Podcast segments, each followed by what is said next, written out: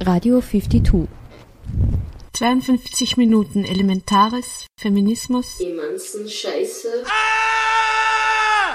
Jetzt geht's aber durch mit euch.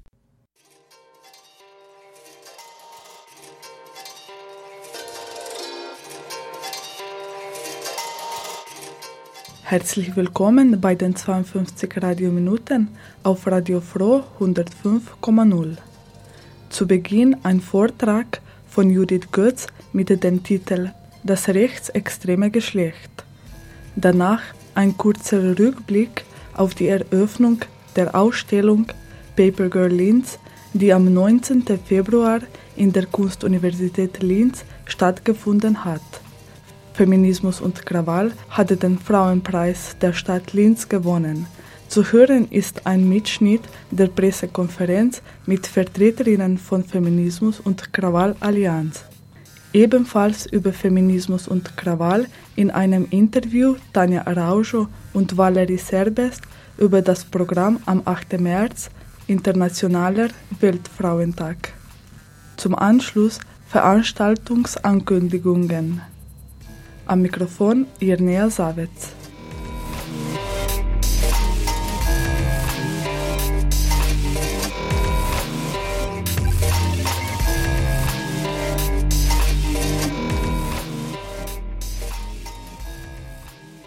Nicht gerüttelt, nicht geschürt. Aufgequält. Am 7. Februar 2014 hat im Autonomen Zentrum Linz ein Vortrag von Judith Götz mit dem Titel Das rechtsextreme Geschlecht stattgefunden. In dem Vortrag hatte die Literatur- und Politikwissenschaftlerin Judith Götz aufgezeigt, wie Männlichkeit und Weiblichkeit in den extremen Rechten hierzulande verhandelt werden und wie sich Frauenbilder und weibliche Aktionsformen entwickelt haben. Götz betonte, dass die Präsenz von Frauen stabilisierend auf die rechte Szene wirkt, weil sie gleichzeitig nicht nur nach außen das Image verbessern, sondern auch den Eingang in zivilgesellschaftliche Bereiche wie Elternbeiräte, Vereine etc. erleichtern kein homogenes Frauenbild gibt. Also das ist auch eine Schwäche der Linken, dass Linke einfach oft davon ausgehen, dass halt eben Frauen im Rechtsextremismus oder Frauen, die halt eben Anhängerinnen von rechten Ideologien sind, halt nur so Mutterrolle und Heimchen am Herd Vorstellungen haben. Es ist aber nicht so, es gibt ganz viele unterschiedliche Lebensentwürfe für Frauen im Rechtsextremismus und das ist eigentlich auch ein Aspekt, das Engagement von Frauen im Rechtsextremismus besonders attraktiv macht. Also dass es halt eben auf der einen Seite Heimchen am Herd gibt, auf der anderen Seite aber sehr wohl halt eben auch Frauen, die Karriere machen oder halt eben in rechtsextremen Spektren halt eben auf höhere Ebenen auch kommen. Zur Frauenprogrammatik ist zu sagen, dass die meisten Frauen, die rechtsextrem wählen oder im Rechtsextremismus aktiv sind und sich engagieren, dass da Frauenthemen oder halt irgendwie auch unter Anführungszeichen Themen der Frauenbewegungen, feministische Themen auch im Rechtsextremismus angekommen sind, aber dass die Frauenprogrammatik von rechtsextremen Organisationen oder rechtsextremen Parteien in der Regel recht wenig ähm, konstitutiv ist für das Engagement von Frauen. Das heißt, dass Frauen sich genauso wie Männer aufgrund von nationalistischen, rassistischen, antisemitischen Inhalten im Rechtsextremismus engagieren oder das attraktiv finden am Rechtsextremismus und nicht, weil jetzt die FPÖ beispielsweise so ein tolles Frauenprogramm hat. Also hier gibt es eigentlich so gut wie keine Unterschiede zwischen den Geschlechtern. Dennoch ist es so, dass halt Frauen in den jeweiligen Organisationen sehr oft äh, Frauenthemen übernehmen. Aber das hat eher damit zu tun, welche Position sie dann halt eben auch innerhalb von diesen Strukturen zugeschrieben bekommen oder welches, also welche sie dann auch freiwillig übernehmen, aber nicht, weil es der ausschlaggebende Grund ist, sich irgendwo zu engagieren. Zusätzlich hat sich ergeben, dass halt eben Frauen auf allen Ebenen vertreten sind dass es eben auf der Einstellungsebene, wie ich eh schon erwähnt habe, kaum Unterschiede zwischen Männern und Frauen gibt. Also sprich Männer und Frauen sind genauso rassistisch, nationalistisch, antisemitisch, sexistisch wie halt eben Männer, aber es gibt nach wie vor, und das zieht sich halt eben bis heute, Unterschiede in Bezug auf äh, Wählerinnen und dass halt eben, je höher die Hierarchie ist, desto weniger Frauen lassen sich antreffen, auch wenn diese Zahlen ebenfalls im Steigen begriffen sind. Ich möchte jetzt weiterkommen zu den theoretischen Erklärungsmustern. Es ist so, dass die Sozialwissenschaft Rechtsextremismus lange als allgemeines Problem behandelt hat und dabei als männlich, ohne das jedoch jemals zu benennen.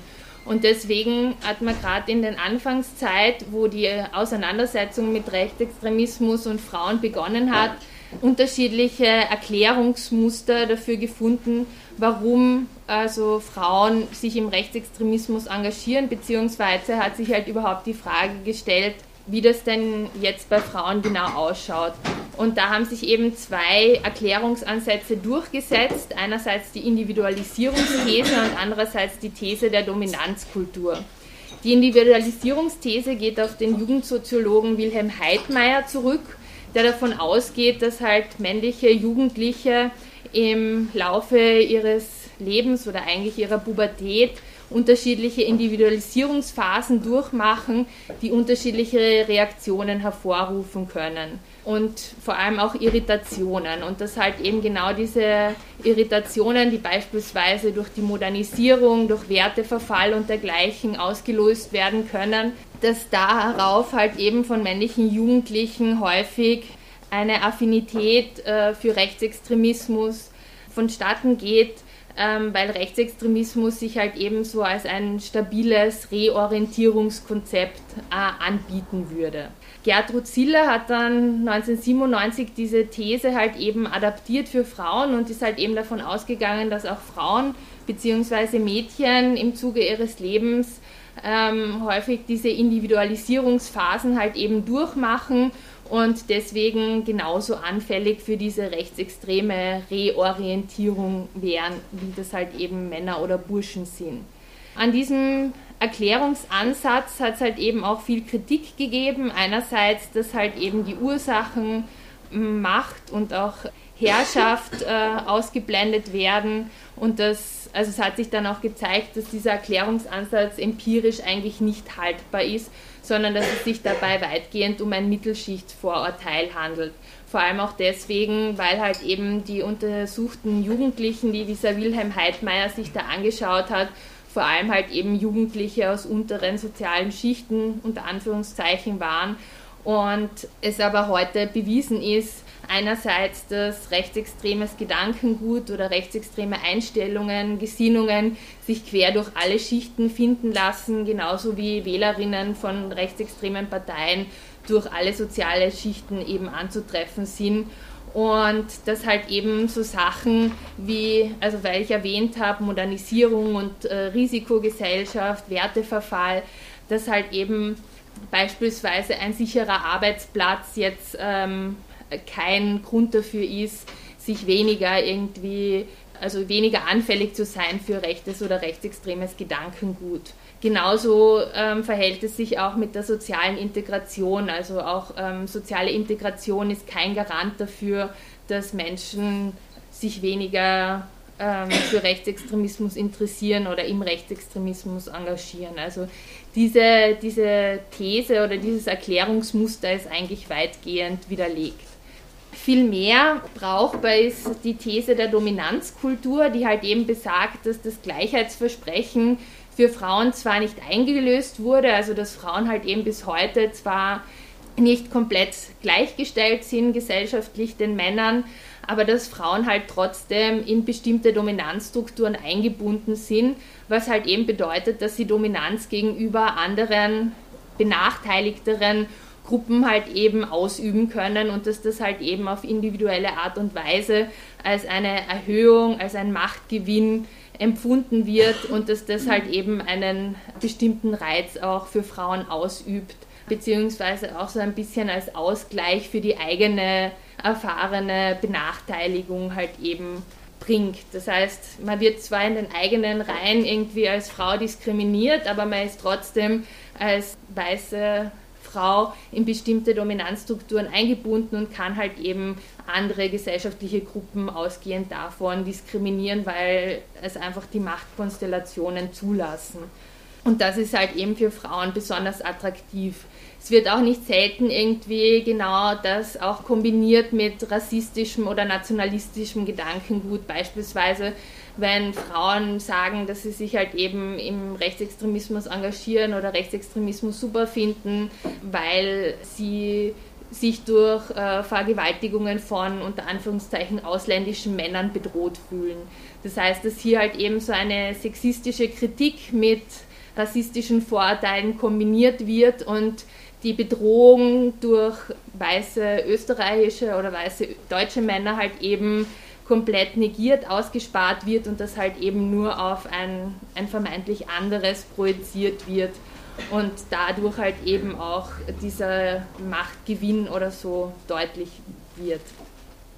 Ich möchte nun weitergehen zur Fragestellung, ob sowas wie einen rechten oder rechtsextremen Feminismus gibt. Also ich habe eh schon erwähnt, dass die Themen der Frauenbewegung auch Eingang in den Rechtsextremismus gefunden haben, aber jetzt nicht unbedingt, weil Rechtsextreme irgendwie feministische Diskussionen oder so so toll finden oder ähm, sich gedacht haben, sie können sich da irgendwas abschauen, sondern weil einfach die Themen der Frauenbewegungen und des Feminismus einfach prinzipiell in der Gesellschaft angekommen sind. Also Themen wie Abtreibung, Quoten, Diskriminierung von Frauen sind einfach inzwischen gesellschaftliche Themen, werden auf einem gesellschaftlichen Level einfach breiter verhandelt und insofern hat sich einfach auch der Rechtsextremismus ähm, damit auseinandersetzen müssen.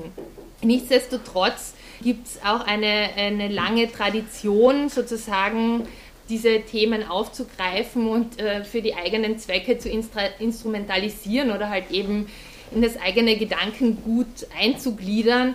Beispielsweise hat es bereits im Nationalsozialismus Argumentationen gegeben, die halt eben behauptet haben, dass das Patriarchat ja eben vom Judentum installiert worden wäre, wohingegen die unter Anführungszeichen nordische Rasse ja eine sehr lange Tradition der Gleichberechtigung zwischen Männern und Frauen gehabt hätte.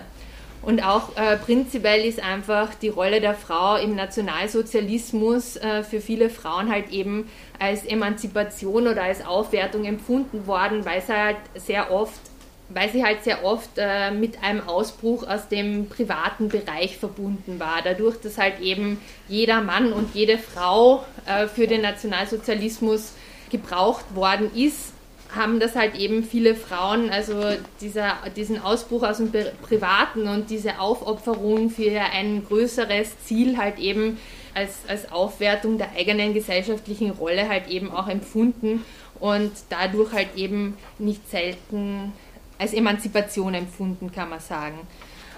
Weil halt eben die, die klassischen Grenzen von vermeintlich weiblichen politischen Partizipationsfeldern eben überschritten worden sind. Das heißt, dass man halt eben schon sagen kann, also Renate Bitzan zum Beispiel spricht halt eben von antisexistischen ähm, Rassistinnen oder von sexismuskritischen Nationalistinnen, die halt eben sowas wie Gleichberechtigung auch einfordern oder bestimmte weibliche Aufgaben in der Gesellschaft auch überbetonen.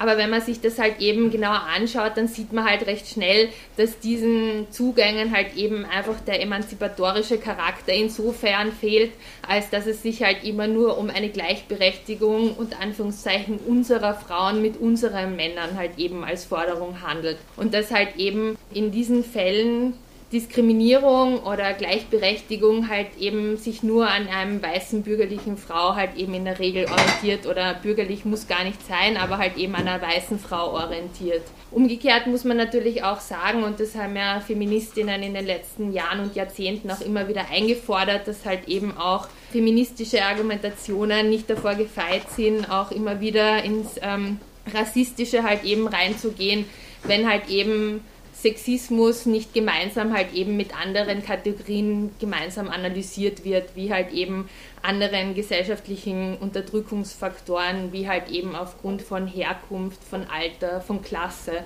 und dergleichen. Und dass sich halt eben der emanzipatorische Gehalt eigentlich daran misst, ob Frauen halt eben oder der Feminismus halt eben diese anderen diskriminierenden Kategorien halt eben mitdenkt oder halt eben nur von diesem weißen, oftmals sehr bürgerlichen Subjekt halt eben ausgeht. Das war ein Mitschnitt aus dem Vortrag Das rechtsextreme Geschlecht mit Judith Götz am 7. Februar im Autonomen Zentrum. Nicht gerüttelt, nicht geschürt. Aufgequält. The Art of Giving Art. Paper Girl Linz ist ein urbanes und kommerzielles Kunstprojekt. Paper Girl Linz hat alle ihre Kunstwerke für zwei Monate versammelt und sie öffentlich am 19. Februar in den Galerieräumen der Kunstuniversität Linz am Hauptplatz ausgestellt. Die Ausstellung dauert bis 8. März. An diesem Tag um 15 Uhr werden alle einrollbaren Kunstwerke von befahrradeten Paper Girls und Boys im Rahmen einer Verteilaktion an Spaziergängerinnen und Stadtbümmlerinnen weitergeschenkt. Eröffnungsrede Gitti Wasicek. Herzlich willkommen Paper Girl Linz. Paper Girl Linz gibt es zum ersten Mal in Linz. Paper Girl ist 2006 in Berlin äh, gegründet worden und hat sich sozusagen auf mehrere Städte äh, verteilt. Äh, Im Rahmen, sage ich jetzt einmal, Feminismus am Krawall wurde Paper Girl hier eingeladen von Aktivistinnen und äh, ja, und ist sozusagen hier und wird heute zum ersten Mal hier eröffnet. Ähm, vielleicht nur kurz, wie Paper Girl funktioniert. Ähm, ich sehe Paper Girl als, eine, als ein Format der Street Art. Das ist für mich also ganz wichtig, weil dann versteht man auch diese, diese Geschenkskultur. Und es ist so, es gibt immer einen, einen Opokon, also mit dem beginnt Paper Girl in, in allen Ländern, ist dieses Format gleich. Und äh, dann werden die Arbeiten gesammelt. In unserem Fall waren es zwei Monate. Es sind über 60 Einreicherinnen, die hier sozusagen die Arbeiten äh, eingesendet haben. Und ganz wichtig ist auch bei Paper Girl, es ist eine unkuratierte Schau äh, von diesen Arbeiten, die sozusagen gesendet werden. Ähm, in unserem Fall wird die Ausstellung bis 7. März in etwa hängen, also nicht etwa, sondern bis 7. März wird die Ausstellung hängen und dann werden wir anfangen, äh, die Arbeiten abzunehmen und sie einzurollen. Äh, da werden sie sozusagen vorbereitet für den 8. März, wo sie dann mit den Fahrrädern äh, ab 15 Uhr beginnend am Hauptplatz, sind sie dann über die Landstraße in den Nebenstraßen, wo diese Arbeiten verschenkt werden. Ähm, wichtig ist dann bei Paper Girl gibt es auch immer sowas wie ein Rahmenprogramm. In unserem Fall sind das äh, Workshops, man kann auch schon beginnen. Habe auch schon gesehen, die erste Arbeit ist sozusagen auch schon gezeichnet und dazugehängt worden.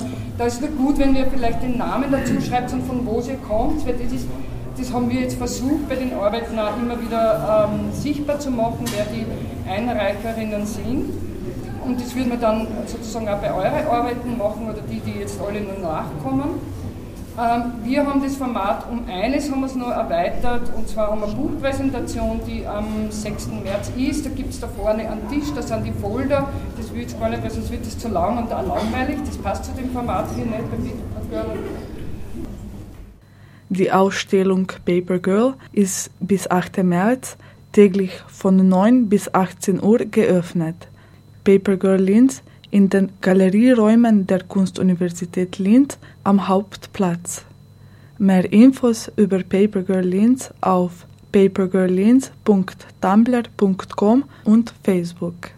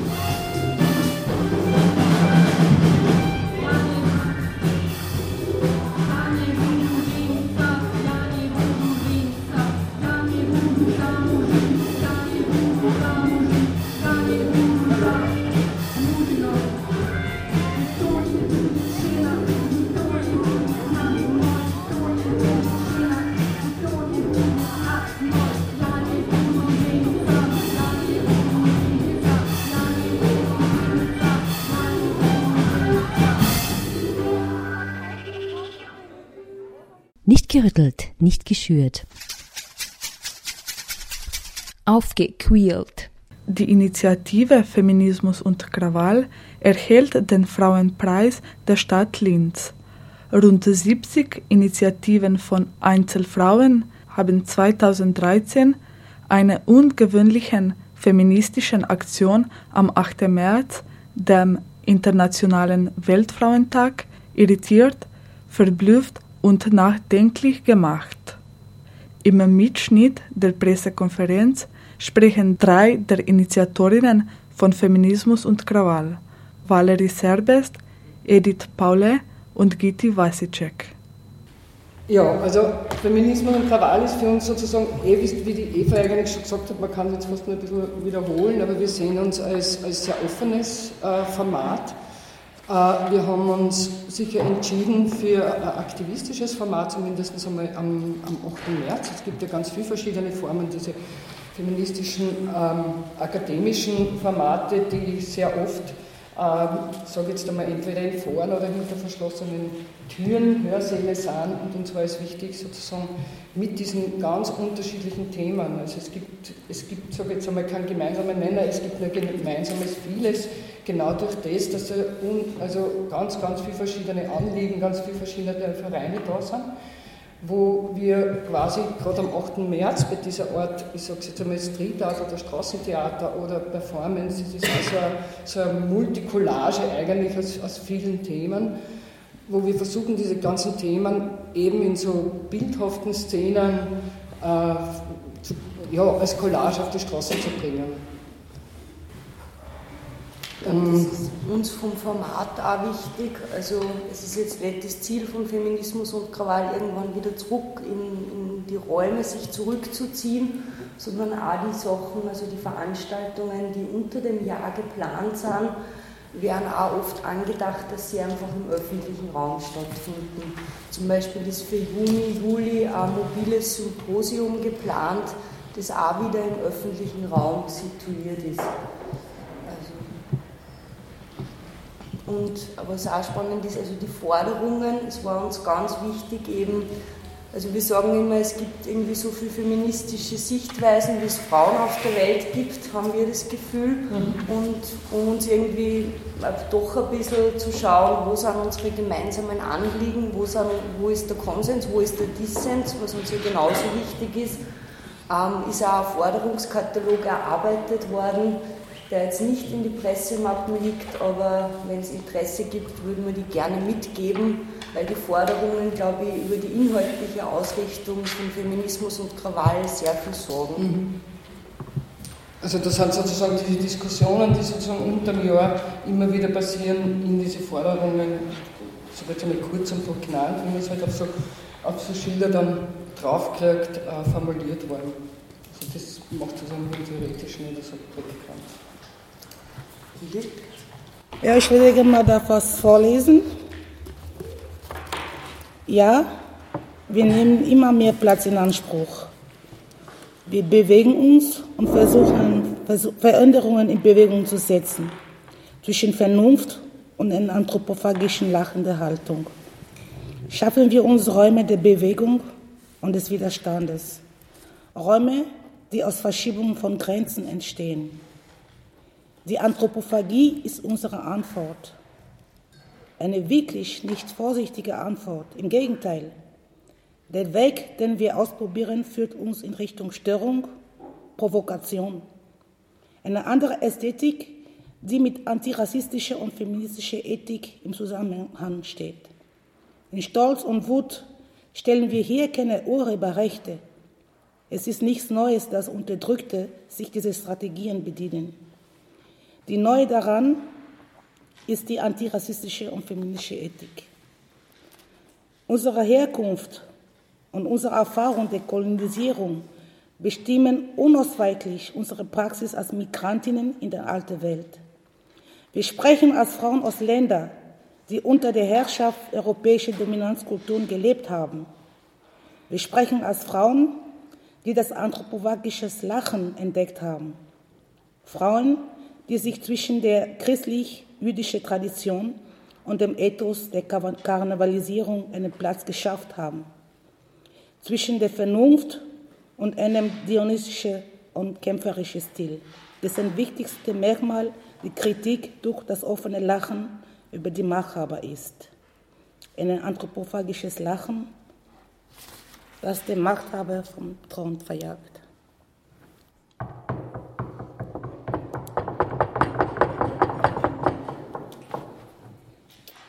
So. Anthropophagie. Anthropophagie. Ja. Das war ein Mitschnitt von der Pressekonferenz mit Vertreterinnen von Feminismus und Krawall. Wir gratulieren ganz herzlich. Nicht gerüttelt, nicht geschürt. Aufgequält.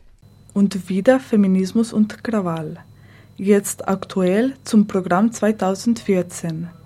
Feminismus und Krawall ist ein transkultureller frauenpolitischer Zusammenschluss für feministischen Krawall am 8. März, dem Internationalen Frauentag.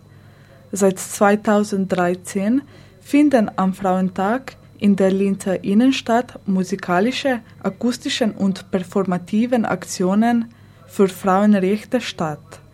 Dieses Jahr wird Feminismus und Krawall in Linz am 8. März schon zum zweiten Mal stattfinden.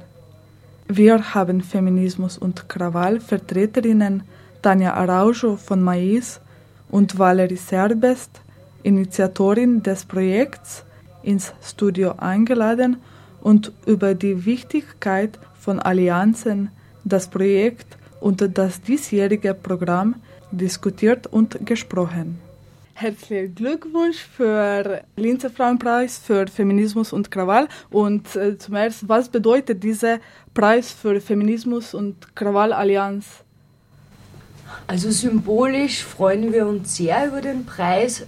Es ist eine, eine gute Geschichte für uns, irgendwie wahrgenommen zu werden in der Stadt und äh, es hat natürlich auch die Nachwirkung dass man, dass man so auch in dem Stadtleben quasi geschichtlich verankert werden, nur mal auf einer anderen Ebene, wie wir uns selber, glaube ich, eh schon verankern. Es ist auch ein Geldpreis, muss man sagen. Ähm, und für das Projekt ist es natürlich gut für uns, weil die Mittel werden direkt in das Projekt Feminismus und Krawall fließen. Ja, ein Preis hat äh, natürlich verschiedene Kapitalien, obwohl auf Deutsch ist hier Kapitalien Mehrzahl nicht. Äh, das ist sicher ein symbolisches Kapital, auch ein ökonomisches Kapital, auch ein kulturelles Kapital.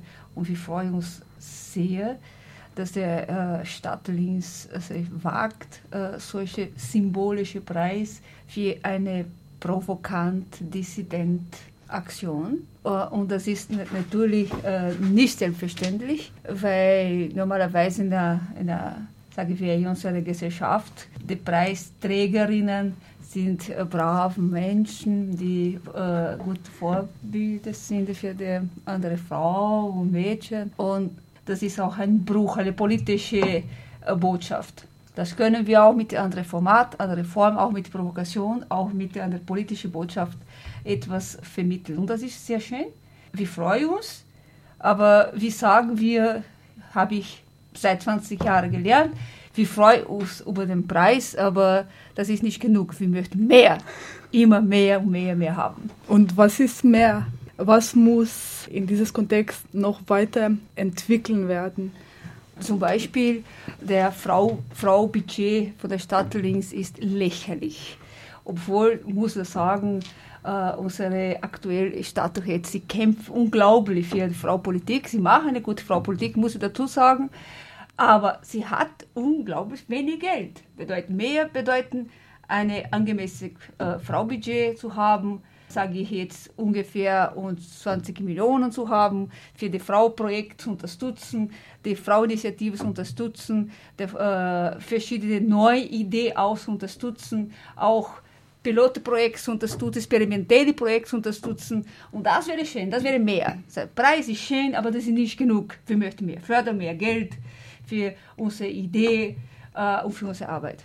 Dem stimme ich zu. So, jetzt sind wir wieder nach einem Jahr hier im Studio und wir sind hier wegen Feminismus und Krawall 2014.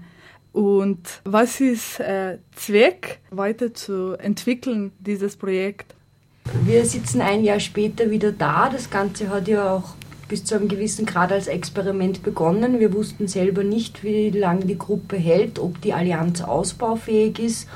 Und ich glaube, die, die Erwartungen wurden eigentlich übertroffen. Also die Allianz wächst stetig, es kommen immer neue Frauen hinzu. Wir haben heute mal überlegt und wir sind an die vier Generationen, was glaube ich für so ein Projekt extrem toll ist. Und also in dem Kontext eben, eben sind wir gewachsen und sitzen heuer wieder da und werden wieder den 8. März bestreiten. Ah, das ist, das ist interessant, weil äh, das Projekt ist, wir könnten vielleicht als Trans das, das wird als Transgeneration, weil das sind vier Generationen von 17-Jährige bis äh, Frau wie ich, äh, 60 über 50 und dann das ist Transgender auch in Sinn, das sind verschiedene Geschlechter, nicht nur Mann und Frau, auch die die, die Lesben, auch der, der Queer und so weiter. Und das ist auch trans in, in Sinn, wir sind die Minderheit und Minderheit im Sinn von, wir sind Migranten und dann es gibt Black Frau auch und dann es gibt auch Mehrheit der Europäerinnen und das ist eine Transallianz und das finde ich genau unglaublich wichtig, das mache ich spannend. Das ist nicht ein Interesse von einer bestimmten Gruppe, das ist eine Trans Interesse da von verschiedenen, verschiedenen Bewegungen, verschiedenen Menschen, verschiedenen Organisationen mit der verschiedenen, sagen wir, im Sinn von Allianz. Wir haben viel gemeinsam, aber wir haben unglaublich viel Differenz auch. Und das macht spannend. In der Allianz sind viele verschiedene Frauenorganisationen beteiligt und die Frage stellt sich, wie über den Entwicklungsprozess und die verschiedenen Meinungen es zu einem Konsens im Programm gekommen ist. Also grundsätzlich muss man sagen, wir sind basisdemokratisch organisiert. Das heißt, ähm, jeder hat irgendwie alle Rechte. Die Treffen sind offen. Es ist wie ein offenes Plenum. Jeder kann dazukommen, jeder. Man braucht nur kommen und sich beteiligen. Das Programm wurde, wurde auch in den Treffen erschaffen sozusagen wobei es natürlich Hauptprogrammpunkte gibt. Es gibt Schwerpunkte, die dann wieder quasi in Untergruppen äh, entwickelt worden sind.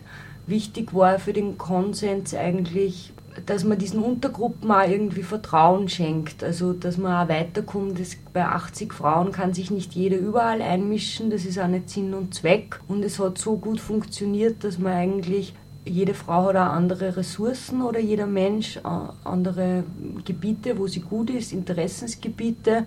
Und so wurde das Programm eigentlich im Kollektiv erarbeitet äh, gemeinsam abgestimmt und in den Untergruppen quasi entwickelt. Ja, was ich spannend ist, diese, diese Allianz hat einen operativen Charakter, Charakter in Sinn. Äh, operativ bedeuten das sind der, die Tätigkeit, die wir durchführen, der äh, 8. März vor der Grund, aber hat auch eine Inhaltekomponente. Und das finde ich spannend, weil das ist auch Platz für Auseinandersetzung, ist auch Platz für Kritik, ist auch Platz für politische Positionierung. Und das finde ich interessant, weil es gibt Möglichkeiten, dass wir zum Beispiel als Minderheit sagen, na, wir sind nicht einverstanden und wir auch argumentativ mit Sachen umzugehen. Und das finde ich spannend. Nicht nur operativ, es geht nur nicht um Event oder äh, die, die, die, sagen wir, der Tätigkeit durchzuführen. Es geht um einen Reflexionsprozess. Das ist ein unglaublich spannender Reflexionsprozess, analytische, selbstkritisch und das finde ich spannend. Welche Unterschiede im Programm gibt es im Vergleich zum letzten Jahr? Ja, das Programm ist, es haben sie, wir haben letztes Jahr einfach Formate entwickelt, äh, mit denen wir sehr zufrieden waren und die wir heuer auch weiter übernommen haben. Also da kann man als Beispiel, zum Beispiel hat es letztes Jahr ein Radioballett gegeben, für heuer wurde wieder ein eigenes Radioballett geschrieben. Wir haben letztes Jahr schon irgendwie äh, Kritik am, am Musiktheater geübt mit dem Gruppenbild auch heuer wird es wieder ein Gruppenbild mit einer Kritik geben. Und äh, ganz wichtig ist auch die Prozession, die heuer stattfindet. Letztes Jahr war es anlässlich der Papstwahl, haben wir ja eine demokratische Päpstinnenwahl durchgeführt. Heuer wird es eine anthropophagische Prozession geben, auf die die Tanja vielleicht näher eingehen kann. Bedeutet so von, von Formaten, wir versuchen wieder in der öffentlichen Raum zu sein, präsenten zwischen der äh, Hauptplatz bis äh, Martin Luther. Äh, Platz wo sehr viele Passanten sind. Wir versuchen auch in Dialog mit den Passanten, bedeutet vom Format her bleibt, aber äh, sagen wir von Inhalten, die politische Inhalt ist immer gleich, bedeutet wir haben bestimmte Kritik äh, für eine bestimmte Politik. Und wir versuchen durch verschiedene Performances diese Kritik einmal auszuüben. Und über Prozession, das ist so, das ist immer ein Anliegen von uns, äh, der sagen wir, der katholische Land einmal zu kritisieren. Österreich ist sehr katholisch, in Sinn nicht von Glauben, aber in Sinn von Kultur, Glaube als Kultur, katholisch als Kultur. Obwohl die, die meisten auch Atheisten sind, sie sind doch katholisch geprägt. Und wir versuchen immer auf diese Doppelmoral von der, von der katholischen Kirche mal zu greifen und auch zu zeigen, dass sie in Widerspruch leben und sie verlangen von Menschen, was ist, äh, nicht mehr modern ist. Das ist der erste Punkt. Dann kommt der Punkt auch mit Sexarbeit. Das ist auch eine sehr, sehr starke Kritik für die Doppelmoral in Österreich. Und natürlich versucht auch verschiedene Tabus äh, zu greifen. Ne? Verschiedene Tabus, das werden, das wird eigentlich nie angesprochen. Und wie genau stecken wir uns die Finger drin und sagen, jetzt müssen wir aufdecken.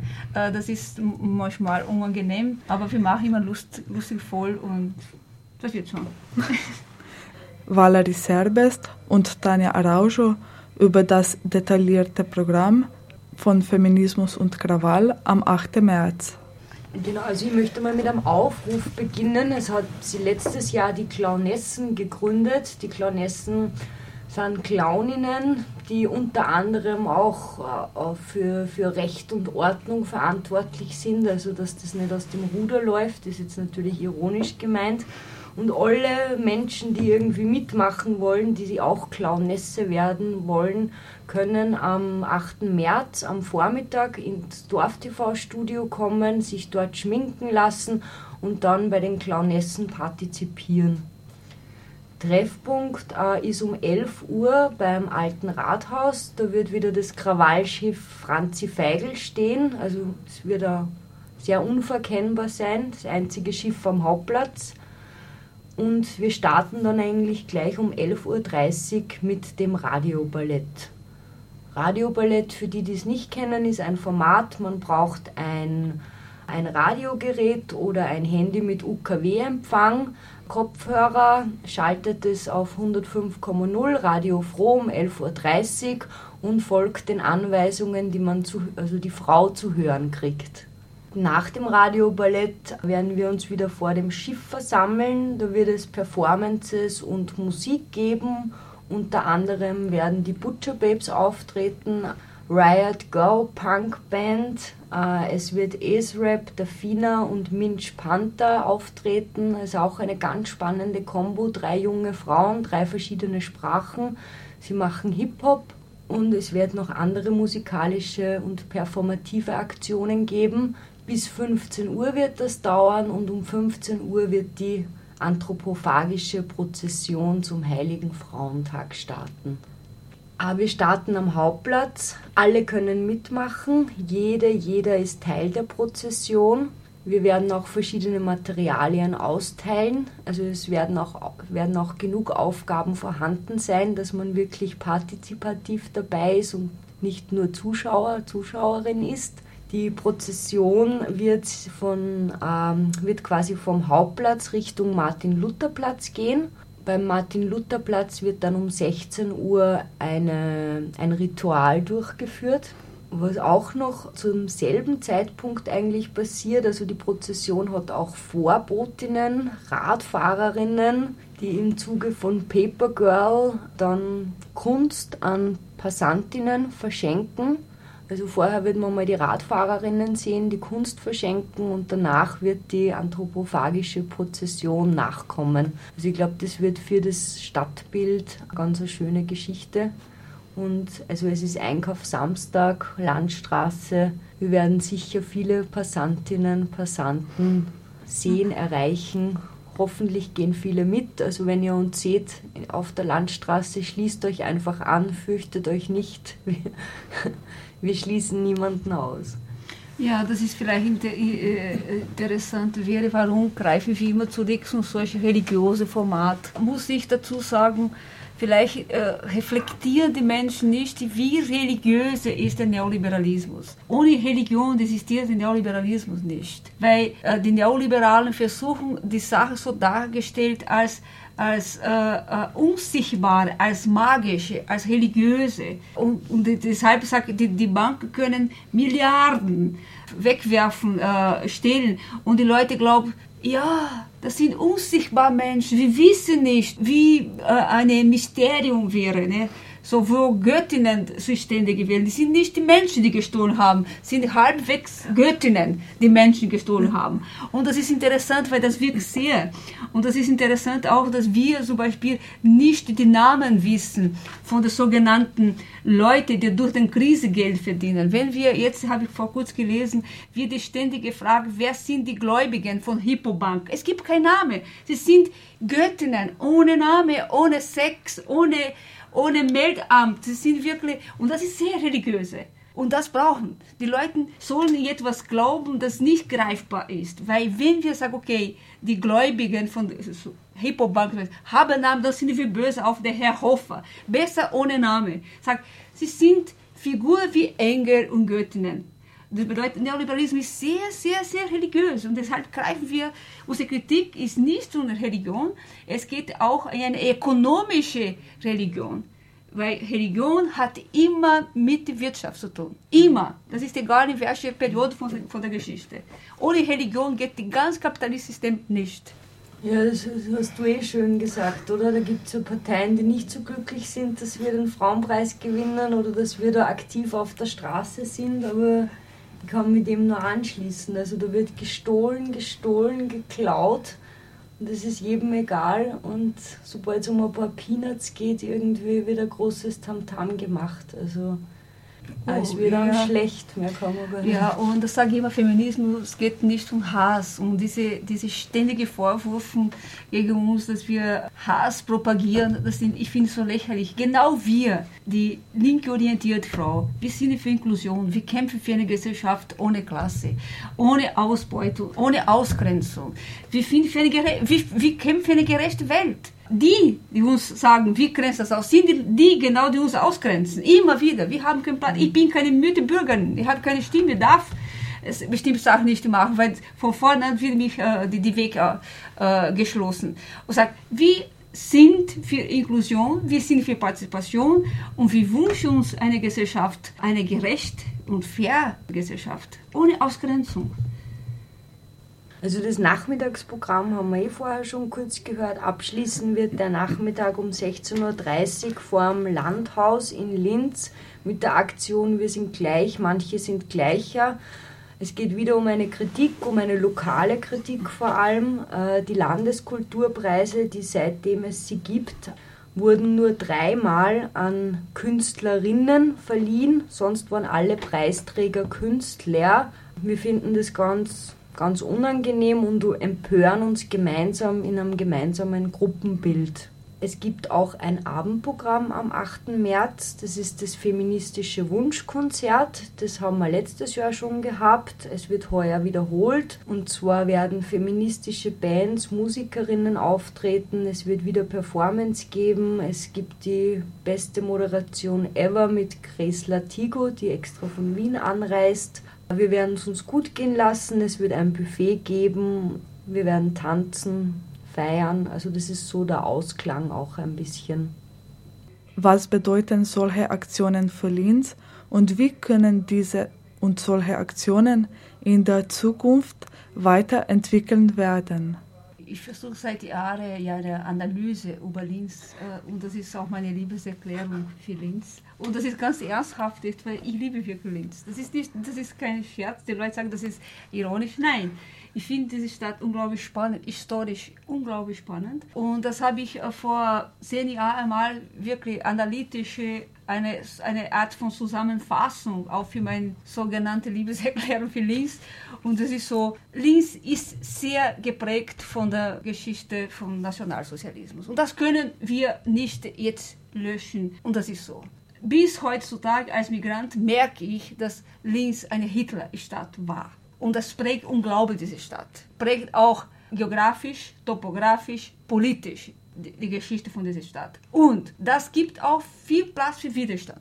Genau von dieser Polarisierung, was so geprägt von einer rechtskonservativen Ideologie war und ist, bietet auch Platz für Widerstand. Ich sage immer, Mais wäre nicht möglich außerhalb von Linz. In Wien hätten wir nur Chance, Mais zu gründen, weil nur in dieser Polarisierung wäre möglich, eine, eine Gegenkonzept anzubieten, also ein politisches Konzept. Und da sage ich, feministisches Krawall ist nur möglich in Linz. Woanders wahrscheinlich hätte nicht funktioniert. Weil genau in dieser Ambivalenz, genau in diese Kontroversen, eine Stadt, die geprägt ist vom Nationalsozialismus, dann gibt so viel innovative Idee gegen solche Konservativperspektiven. Und dann, ich wiederhole, weil ich mag auch die Geschichte, in Linz beginnt, ich weiß nicht, woher kommt dieser Satz, aber in Linz beginnt eine fantastische Sache, die außerhalb von Linz nicht möglich wäre. Und feministisches Krawall ist genau für mich ein Beispiel, dass die Leute, obwohl in der ganzen Welt wird gesagt, es gibt keine Kollektivität mehr, es gibt,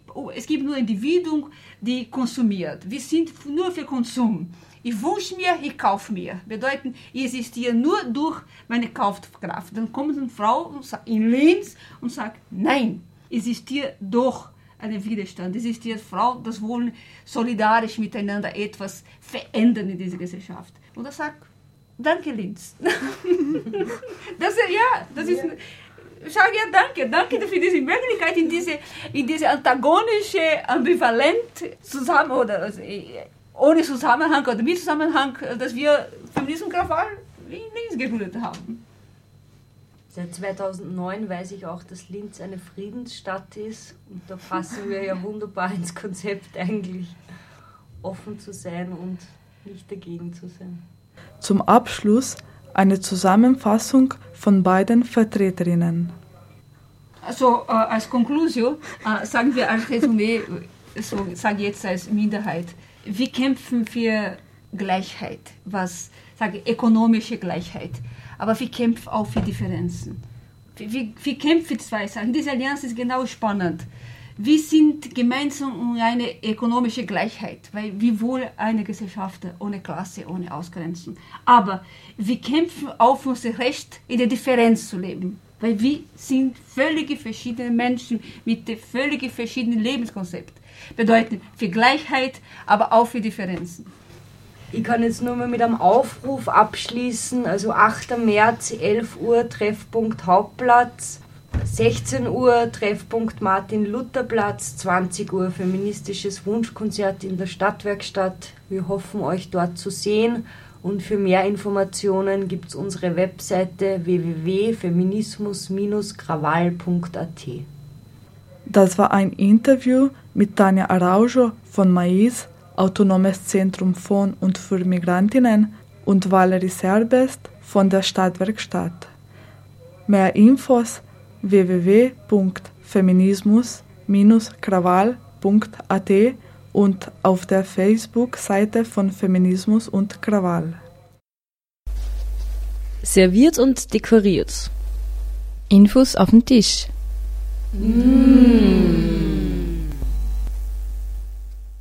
Am 1. März von 13 bis 17 Uhr Workshop Paper Girl Does Itself kannst du drucken und aus recycelten Planen Regenhauben für deinen Radsattel basteln. Am 6. März um 19 Uhr am Kunstuniversität Linz Buchpräsentation Arbeiten am Unterschied Angriffe feministischer Theorie von und mit Gudrun Axeli Knapp.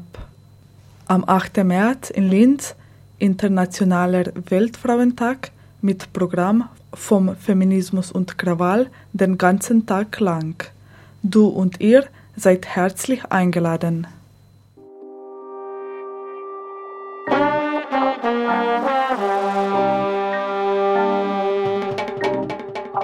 Das war eine 52 Radiominuten Sendung.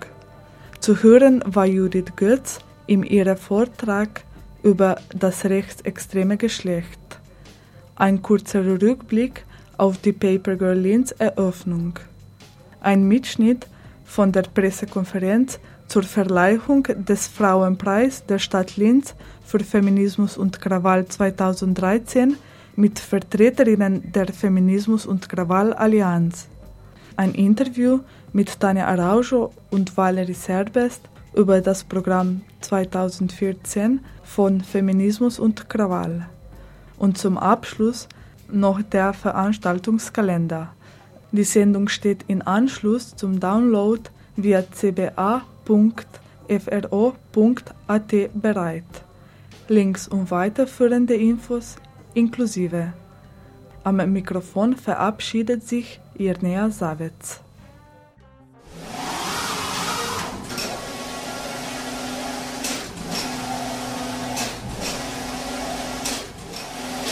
Die Arbeit von Künstlerinnen und Kulturarbeiterinnen findet weder die entsprechende Beachtung noch die adäquate monetäre Abgeltung. Nach wie vor finden sich zu wenige Frauen in Führungspositionen kultureller Einrichtungen.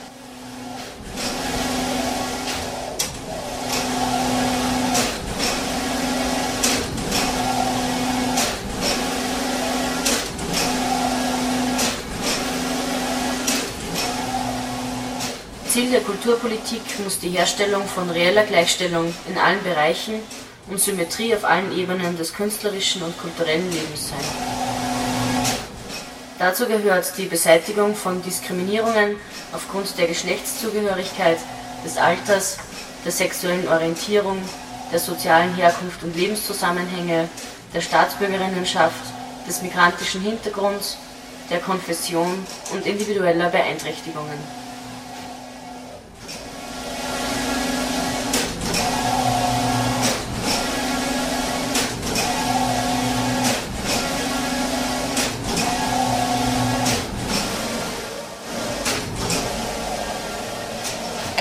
Bedarf der Frauenförderung, der Unterstützung frauenspezifischer Aktivitäten und der Etablierung von Gender Mainstreaming im Kunst- und Kulturbereich.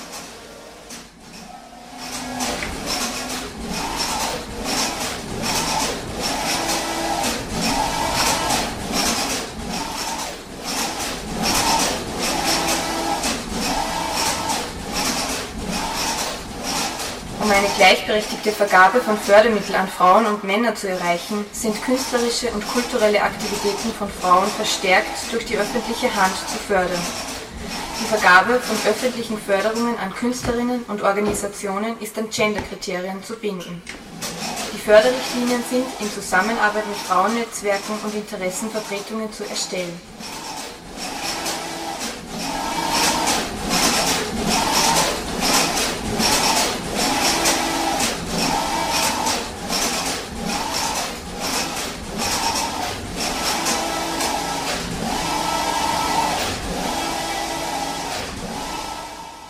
Alle Gremien, Jurys und Beiräte sind geschlechterparitätisch zu besetzen.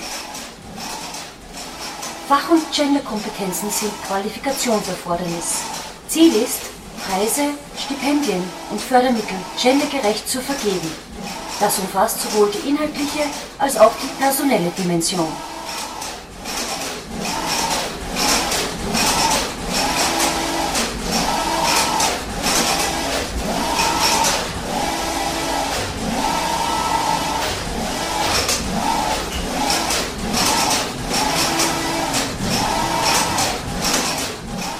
Kultureinrichtungen der öffentlichen Hand, auch in ausgegliederten oder im öffentlichen Eigentum stehenden Institutionen, ist gendergerechtes Management zu etablieren.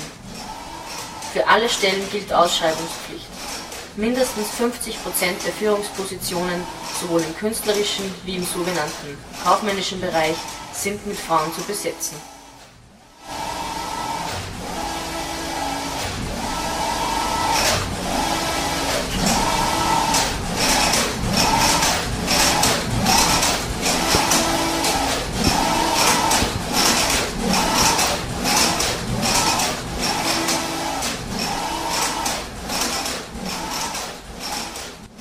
Künstlerische und kulturelle Arbeit muss mit Existenzsicherung verbunden sein.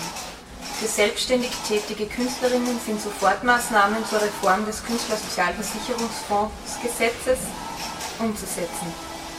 die Entwicklung und Umsetzung von Modellen der Existenzsicherung insbesondere für prekär Beschäftigte ist zu fördern. Existenzsicherung muss auch unabhängig von Erwerbsarbeit gewährleistet sein, ohne Bedingungen und für alle.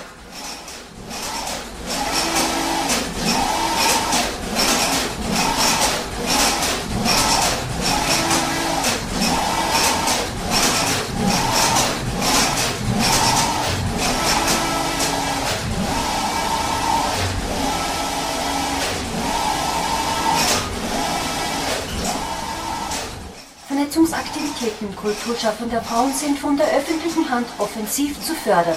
Die Schaffung von Netzwerken ist notwendig, um eine Symmetrie der Geschlechter Wirklichkeit werden zu lassen. Vernetzung verleiht der kulturpolitischen Arbeit von Frauen das nötige Gewicht, ermöglicht Ermächtigung und Austausch.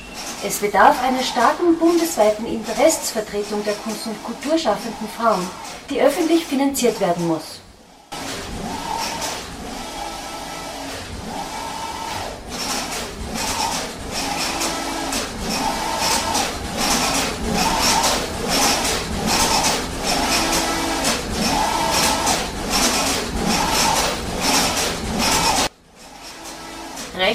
Freien Ausdruck der eigenen Geschlechtlichkeit ohne Diskriminierung und Diffamierung.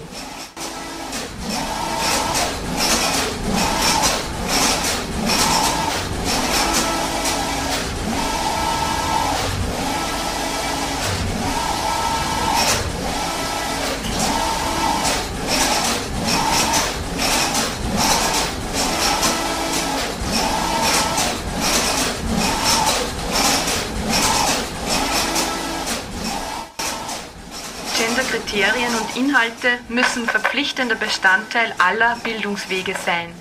Aus- und Weiterbildung im Kulturbereich müssen durch Fördermodelle der öffentlichen Hand für Angehörige aller gesellschaftlichen Gruppen zugänglich und leistbar werden. Die Studiengebühren an Universitäten und Fachhochschulen sind abzuschaffen.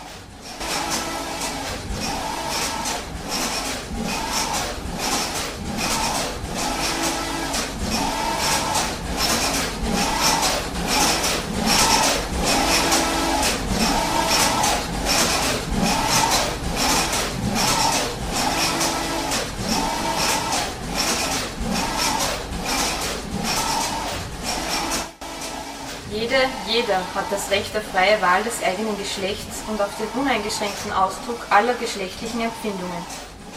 Geschlechtskonformität darf kein Kriterium für die Achtung oder Missachtung von Menschen sein.